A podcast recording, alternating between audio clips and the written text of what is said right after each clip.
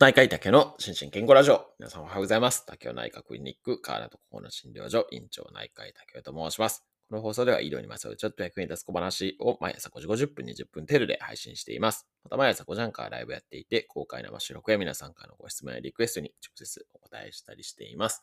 アフタートークも人気です。ぜひご参加ください。ということで、今日は1週間の放送の振り返りと、怒涛のコメント返しをやっていこうと思うんですけれども、今日振り返るのは第766回ですね。えー、今週の興味津々医療ニュース、ジャガイ横田夫激怒 AI 査読ほかから、えっ、ー、と、第771回ですね。こんなにあるかかりつけ医のメリットまでの6放送ですね。の振り返りとコメント返しをしていきたいと思います。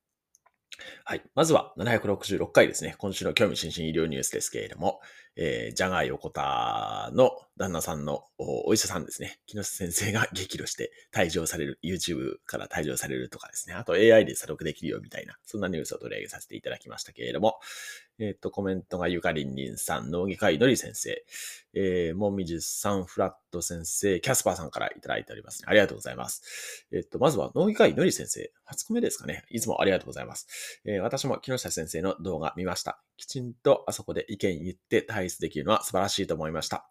えー、メディアに医療者が出るリスクは考えさせられますね。えー、査読そのものが少しシステムとして破綻していますよね。AI が書いた論文を AI が査読する未来にっていうことで、はい、コメントありがとうございます。いや、これね、あの、後半のコメント本当にその通りですね。あの、論文はね、ものすごい、まあ、日々量産されてますし、それをね、あの、査読って大体、まあ、最低でも2人、まあ、通常だと3人以上で、えー、見るんで、ものすごいね、査読者を探すのも大変なんですよね。だからこれ あの、まあ、書かれてるように、まあ、今 AI にね、論文を書かせるっていうのも結構トレトレンドというか、まあ、流行ってるんですけども、もちろんね、あの、AI だけで書かせるわけにはいかないんですけども、ただ AI サポートかに書くっていうのもね、最近流行ってはいるんですけども、でもそれをね、査読する側も AI がやるってなると人間はどこに必要なんだっていうのはありますよね。あの、まあ、ただ研究のアイディアとか、あ、研究のアイディアとかも AI 出せるのかなうん、なんか人間の存在意義って何かなって思いますね。はい、ありがとうございます。えっ、ー、と、続きましてが、フラット先生ですね。えー、雑誌のあるあるは知りませんでした。動画見てみます。出る側もある程度プラットフォームを見定める必要がありますねっていうことで。で、あと AI 査読でもね、やっぱり反応していただいてますね。ありがとうございます。はい。あの、本当にね、これ、いや、木下先生のね、動画はね、結構、まあ我々の界隈でも話題になりましたけれども、やっぱりプラットフォームのね、問題って、まあ、昨日のちょっとニュースでも取り上げましたけれども、YouTube とかね、まあ、かなりしっかりしてきてるんで、まあ、そこら辺のプラットフォームのあり方はね、問われる時代に絶対なってくるかなと、ななってくるっていうか、まあ今でもなってると思うんですけども、はい、というふうに思いますね。はい、ありがとうございます。はい、続きましてが、えっ、ー、と、キャスパーさん。えー、相変わらず薬に関する特に足りないニュースが、薬不足のニュースが報道されるのはいいのですが、増産より一人一人が感染対策を心がけるように、えー、呼びかけることも大事なのでは、と個人的に思ったりしました。あと、ノートの中にあった摂食障害のニュース、神様の声が聞こえるという内容でしたが、これは幻聴ですよね。幻聴まで聞こえてくるようになってしまうぐらい重症ってことなんですよねっていうことで、ご質問というか、まあコメントありがとうございます。あの、はい、摂食障害はですね、あの、もうかなり重症になってくるとですね、かなり幻覚みたいな、幻覚、あと妄想みたいな感じになる方もいらっしゃいますからね。だからね、本当にね、摂食障害ってすごいね、幅が広い疾患なんで、まあこれコロナもそうですけどね、あの、すごい軽症で、まあ病院行かずに、まあ、摂食障害の入り口ぐらいで、えー、まあ、治るというか、まあ、回復過程に行く方もいれば、あの、本当にね、もう最重症の方とかだと、やっぱりね、入院しない、入院で治療しないと、全然良くならないっていう方もいるんで、やっぱりね、一口に摂食障害って言ってもね、いろんな方がいるっていうことはね、ぜひとも知っておいていただきたいなというふうに思いますね。はい。ありがとうございます。はい。えー、っと、続きましてが、第700 67回ですね。1週間の放送の振り返りと怒涛のコメント返しですけれども、コメントが、えー、っと、ゆかりんりんさん、もみじさん、えー、ことのはさん、マルトマさんからいただいております。はい、ありがとうございます。えっと、まずは、ゆかりんにんさん、おはようございます。だわ、えー、今週もとってもたくさんの、そして新規リスナーさんのコメントありで、どんどん盛り上がる心身健康ラジオ、嬉しい悲鳴ですね。えー、今週も短めにコメント終わらせます。かっこ笑いっていうことで、はい、ありがとうございます。はい。いや、コメント長くてもいいんですけど、長い場合には、あの、一部抜粋させていただくかもしれませんし、はい。そこら辺ちょっとご了解いただけたらと思います。あの、もみじさんも同じですね。コメント返しありがとうございました。本当に新規のリスナーさんからの初コメ多くなり嬉しいですね。はい。私も短めのコメントに心がけますっていうことで、はい。ご協力ありがとうございます。はい。えー、っと、続きましてが、ことのはさん。は、秀逸なコメントと言っていただきました。あ僕、ここ苦手ですからね。むちゃくちゃ。はい。夏目漱石は学校の先輩なのです。すごいですね。えっと、漱石、えっと、石で口すすぐ。なかなかなペンネームですよね。えー、夏目漱石も多分心身症かっこおそらく機能性ディスペプシャだったのではないかと。でも、胃潰瘍になってるから違うのかなあ神経質な方だったのは間違いないですっていうことで、はい、コメントありがとうございます。そうですね。なんか夏目漱石もそうですし、結構ね、あの、有名人の病気シリーズってね、あるんですよね。これなんかやってもいいかなと思いましたけども、これ、あの、まあ、もちろんね、検証するのは難しい方もいるんですけども、でも、例えば何ですか？あの、藤原道長とか明らかに糖尿病ですし、糖尿病の、糖尿病の足絵そかなんかになってましたよね、確かね。はい。とか、あの、はい。結構ね、有名人がこの病気みたいなのはね、あったりするんで、まあ、それちょっと取り上げればいいかなとか思いましたね。はい。はい。えっ、ー、と、最後、丸友さんですね。えっ、と、初コメの皆様、今後ともよろしくお願いしますっていうことで、かっこどの立場っていうことで、はい。はい。あの、いつもコメントありがとうございます。はい。えー、ベテラン勢の味を出していただけたらなと思いますね。はい。えっ、と、続きましてが、えっ、と、あ、第768回ですね。えー、医師国家試験クイズ、腎臓が悪くなった時の治療どう説明するっていうことで、これまたですね、正答率非常に高かったんですけれども、まあ個人的にはその正答率もそうなんですけれども、まあこの問題をですね、医学生に問うっていうところはね、なんかすごい斬新だなというふうに思いましたね。あの、はい。もう、はい。やっぱり、日本ではね、どうしても、その、腎臓が悪くなった時の治療ってね、血液透析。まあ、それも、あの、施設に週3回通って4時間やる血液透析、施設血液透析っていうのがね、なんか、あの、医療者の頭の中にね、すり込まれすぎてしまってるんで、えー、他の選択肢もあるよっていうような提示をしなさいっていう点では、非常にいい問題かなというふうに思いますね。はい。はい。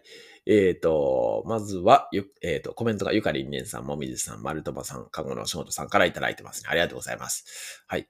えっ、ー、と、ゆかりんねんさん、おはようございます。だん。えー、本日の国家試験クイズ、やはり解説はいつもよりお口が滑らかでした。あ持参したあ消化器、最後になって投げましたが、必要はなかったですね。っていうことで、はい、ありがとうございます。はい。あとは、そうそう、あの、書いていただいてるんですけれども、ご自身がね、その腎臓が悪くなった時にね、どんな治療をするかっていうのはね、まあ、もちろんその、あの、腎代替療法の種類ってね、まあ、いつもお話してるようにいろいろある、ありますし、まあ、その時の、時の状況によってね、できる、できないとかってあるんですけれども、それをね、まあ、あらかじめ考えておくっていうのはすごいね、大事と、あの、私、指導医に言われましたね。あの、はい。なので、まあ、ぜひ、考えておいていただけたらなというふうに思います。はい。えー、続きまして、もみんさん。ほら、想定内。かっこ正解率高いでした。えー、選択肢がわかりやすいですし、B を選ぶか迷う方がいるかなとは思いましたが、っていうことで、B の選択肢はあれですね、夫婦間人食は可能であるっていう。まあ、これね、本当にもうちょっとね、年齢若くって、あの、奥さんに、えー、持病がなければね、まあ、人移植も十分選択肢に上がるかなというふうに思いますね、この方の場合には。はい。えっ、と、通院先のクリニックでは血液透析をやめたいという方も見かけます。特に昼間の患者さんは視覚障害や車椅子の方が増えてます。解除が大変。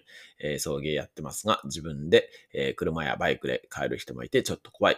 えー、透析旅行したことないのでチャレンジしてみようかなと最近考えています。ということで、はい、コメントありがとうございます。そうですね。いや、今ね、本当に透析患者さんのね、高齢化はすごいんで、あの、フレイル、サルコペニアもね、進んで、あの、うちのクリニックでもね、やっぱり車椅子の方結構多いですね。だから、まあ、ここら辺はちょっとね、まあ今、あの、腎臓リハとかね、すごいトピックですけども、やっぱり予防的に何かできるのがいいかなというふうに本当に思いますね。はい。ありがとうございます。えっ、と、続きまして、えー、マルトバさん。くだらないコメンター、コメンテーターのパンダです。さて問題です。解説部分で、全然、全、全と、何回言ったでしょうか？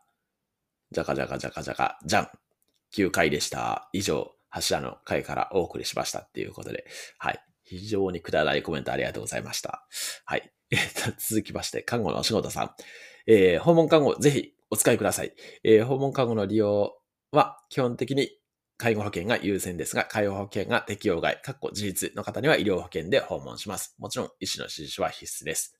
そうですね。あの、これはいつもやってます。えー、疾患によっては医療保険が優先になる例外もありますが、今回は記載を控えますということで、はい。これは私はね、あの、今在宅行ってるんで、あの、それを 覚えるように院長から言われましたからね。はい。で、えっ、ー、と、この方が腹膜透析を自宅でする場合、高齢で初めての医療処置を自宅ですることになって不安もあると思いますし、えー、主義の確認も必要かもしれません。えー、最初は訪問看護師と昼間に行うなどで慣れていただくといいかなと思います。えー、疾患に対する不安や今後どのように生活していくかなどのお話もお用意できるかなと思います。えー、療養生活でのご心配があれば、ぜひ訪問看護ステーションに直接でいいのでお問い合わせください。どこの事業者でもご相談に応じると思います。ということで、はい。あの、リアルな現場のお声をありがとうございます。いや、そうですね。本当にね、あの、膜透析の支援はね、えっ、と、この放送の中でも言いましたけど、本当にね、訪問看護師さんすごいキーになるんで、えー、うちの施設でもね、あの、訪問看護師さんと、あの、ネットワークを組みながらやっていたりしますので、あの、すごいいつもお世話になっておりますっていう、そんな感じですね。はい。特にね、まあ慣れてきたらね、腹膜透析すごいね、あの安定してできるんですけれども、やっぱりね、導入までの大体、まあ数週からまあ1ヶ月ぐらいが、やっぱりね、ちゃんとこう、できてるかの確認とかっていうこともそうですし、あとはまあこの方みたいに、高齢の方でもし腹膜透析をやるっていうことになると、まあ、それ相応にね、えー、ご家族さんへの指導とかっていうのも必要になってくるんで、本当に、ね、いつもね、あの、助けられておりますっていう、はい、そんな感じです。はい。えー、っと、続きましてが、えー、っと、第769回ですね。人生の最終段階、あなたはどう過ごしたいですかっていうことで、えー、これはですね、えっと、5年に一度されている厚労省の調査ですね。人生の最終段階における医療ケアに関する意識調査の結果についてっていうのの第いや、大じゃない、令和4年度分ですね、が、あ今年の6月かなそうですね、に、えー、公表されていましたんで、それの、まあ、解説というか、まあ、一緒に読んでいきましょうみたいな企画をさせていただいたっていう、そんな感じですね。えっ、ー、と、コメントが、えー、ゆかりんりんさん、もみじさん、中井ひろとしさん、キャスパーさん、まるともさん、あっちゃんさんからいただいてますね。ありがとうございます。えっ、ー、と、まずは、中井ひろとしさんですね。えっと、PTFP2 級、元 IT 企業社員。すごいですね。えっと、終末期ケア専門士という資格があり、数年前に取得しました。職場内や地域で研修をさせていただきつつ、少しずつ終末期について医療介護職や一般の方にも理解を深めていけるようにと考えて活動していますっていうことで、はい、コメントありがとうございます。あの、これね、えっ、と、実は私、終末期ケア専門士のね、レクチャーを、いつだったかな？先々月ぐらいでしたかね。あの、腎臓に関する講義をしてほしいって言われて、えー、させていただいたっていう、そんな経緯もございまして、はい、あの、知っておりますっていう、はい、感じですね。えっ、ー、と、今ね、やっぱりね、終末期ケアってね、すごい大事と思いますので、まあ、その一端をね、この終末期ケア専門士の方々になっていただけたらいいんじゃないかなというふうに思いますね。はい、ありがとうございます。えっ、ー、と、続きましてが、あっちゃんさん。えー、先日知り合いの看護師さんと話した時に、これからは在宅医療がメインになると言ってました。えー、病院が赤字が多くてこれから減っていくほど、入院日数も短くなっていくほど、家でできる治療は家でやるようになっていくことなどを教えてくれました。えー、竹尾先生も在宅を希望とおっしゃっているのは、こういう事情もよくご存知だからかな。と思いました。かっこ違っていたらすいません。えー、年齢を重ねてもある程度は話せる友達を作っておくことも大切なことなんですね。っていうことで、はい、コメントありがとうございます。そうなんですね。あの、ACP は放送の中でも言いましたけれども、まあ、あの、この改定の1個前まではね、家族っていうふうに明記されていたんですけれども、あの、今回のあ今回のっていうか、まあちょっと前ですけどね、えっ、ー、と、2019年のやつからは、えっ、ー、と、家族もしくは親しい人っていうことになってるんで、あの、全然ね、周りの、えー、お知り合いの方とかで、まあ非常にね、普段から、あよく付き合いがあるっていう方はですね、一緒に ACP のね、話し合いをしていただくのがいいかなと、本当に思いますね。そうじゃないとね、まあ、ご本人さんがね、ちゃんと、こう、意思表示できなくなった時にね、誰が、こう、代理意思決定をするのかっていうので、はい。我々医療者もね、あの、どうしたらいいのかって迷うときはすごいありますからね。はい。だから、まあ、誰かが知ってるっていうことはやっぱりね、大事かなと思いますね。はい。はい。えっ、ー、と、続きましてが、えー、トマさん。えー、新進ポイントをゲットしに来ました。興味津々っていうことで、はい。新進ポイント1ポイント差し上げます。はい。で、真面目にですね。えっと、父には必要な治療を選択してきたつもりでしたが、結果的に延命治療をしてしまったようです。えー、母はそれを見てきたからか、あ延命治療は絶対にしないでとずっと言っておりましたので、母の最後は尊重したいと思っております。ということで、はい、コメントありがとうございます。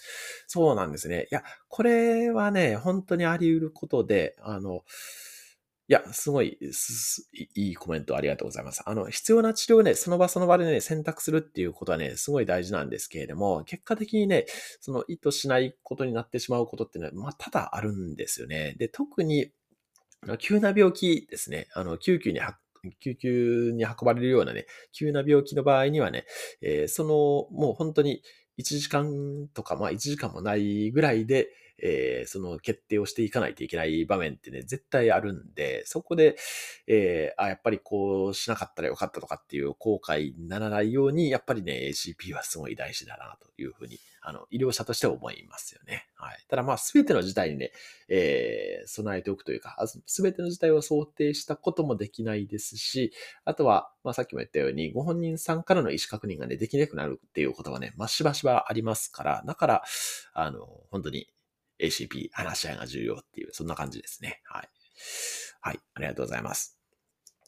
えっ、ー、と、あとはちょっと蘇生に関してはね、丸友さんからもコメントいただいてますけども、ちょっと話してもいいかなという気はしましたね。ここれね、多分ね、医療者とね、一般の方ではね、相当認識のズレがあるかなというふうに思ってるんで、はい、と思います。はい。続きましてが、えー、っと、第770回ですね。えー、っと、かゆみに効くのはどの薬っていうことで、ガイドラインからっていうことで、これはですね、えっと、先週の放送で、えー、間違いを言ってしまったんで、その反省をするためにですね、あの、ガイドラインとかを調べていたところですね、えー、皮膚創用症診療ガイドライン2020っていうのがネット上に起こっていたんで、これをね、一緒にえー、読んだっていう、そんな感じですね。はい。この、やっぱりね、医療ってね、すごい幅広い領域なんで、全然ね、あの、他の診療科のガイドラインとかね、全く普段目にする機会ないんで、これちょっと改めて、勉強になりましたね。はい。えっ、と、コメントが、ゆかりんりんさん、もみじさん、えー、キャスパーさん、まるさん、えー、おばあちゃん、かっこサブアカさん、えー、マルトマさんからいただいておりますね。ありがとうございます。えっ、と、まずは、あキャスパーさんですね。チャット欄で盛り上がっていたリリカの名前の由来が気になってインタビューフォームを見ましたが、あリリカル、情緒的なから来ているんですね。あと、ページ数がめちゃくちゃ多くてエビデンスが豊富なんですね。えー、紙に関係ないコメントですいませんっていうことで。いえいえ、コメントありがとうございます。あの、リリカの話はですね、あの、スタイフ医療部の、えっ、ー、と、座、座談会？座談会じゃないのか。な、何会なのかなね。えっと、でもちょっと出ましたね。あの、はい、怖い医療用語じゃなくて、あの、可愛い医療用語の、まあ、あの、例としてリリカ挙げさせていただきましたけど、これね、発音難しいんですよね。ほんらしいんですね。あの、リ、L と R が両方入ってるっていう、はい、感じです。あとは、えっと、このページ数が多いのはですね、このインタビューフォームって、あの、添付文書とは違ってね、すべてのことがね、書いてあるんで、どの薬であってもですね、まあ、特に最近の薬はね、ものすごいページ数多いです。ただ、これがね、エビデンスが多いっていうわけではないんですよね。あの、インタビューフォームにはこういうことを書きなさいっていうことはもう決められてるんで、まあ、それに従って、えー、なんていうか書かれてるだけなんで、あの、必ずしもこのページ数が多いイコールエビデンスが多いっていうわけではないですね。まあ、ただ、リリカはね、結構いろんなところで使われてるんで、あの、リリカを使ったプレガバリンですけどね、研究はすごい多いですけどね。はい。っていう感じです。はい。えー、っと、続きまして、あ、まるさん。非常にシンプルなコメントをいただいておりまして、放出します。はい。あの、放出してください。はい。はい。あとは、えっと、おばあちゃんかっこサブアカさんですね。これ多分 YouTube に関するコメントをこちらに書いていただいたのかもしれないですけれども、えっと、ソーシャルワーカーさんには、えー人生が変わるほどお世話になりました。本当に大切なお仕事ですねっていうコメントをいただいていて、はい。多分これは YouTube ライブの月曜日にやった、あの、上田さん、えっ、と、PSW の上田さんとのコラボのコメントを多分こちらに書いていただいたんだろうと思うんですけれども、本当にね、えっ、と、MSW さん、PSW さんともにね、すごい縁の下の力持ちというか、あの、実際にね、困った時にはね、我々も助けてもらってたりしますので、はい。ぜひそういう職種があるということを知っておいていただけたらなというふうに思いますね。はい。はい、ありがとうございます。それでは最後ですね。えーっと、第771回ですね。こんなにあるかかりつけ医のメリットっていうことで、えーと、コメントが、えーゆかりんりんさん、もみずさん、まるともさん、キャスパーさんからいただいております。はい、ありがとうございます。まずは、ゆかりんりんさん、おはようございます。だわん。えー医学会新聞なるものがあるんですね。かかりつけ医のメリットが表になっていて、パッと見て理解できるのは嬉しいです。いい医療の日であり、ワンワンワンの日、今日も良い一日でありますようにということで、はい、ありがとうございます。そうなんですね。医学会新聞ね、非常にね、面白い新聞なんで、えーっと、しネットでも見れますので、もしご興味があれば、あの、ご覧いただけたらと思います。まあ、専門職向けですけどね。はい。はい。えー、と、続きましてが、もみじさん。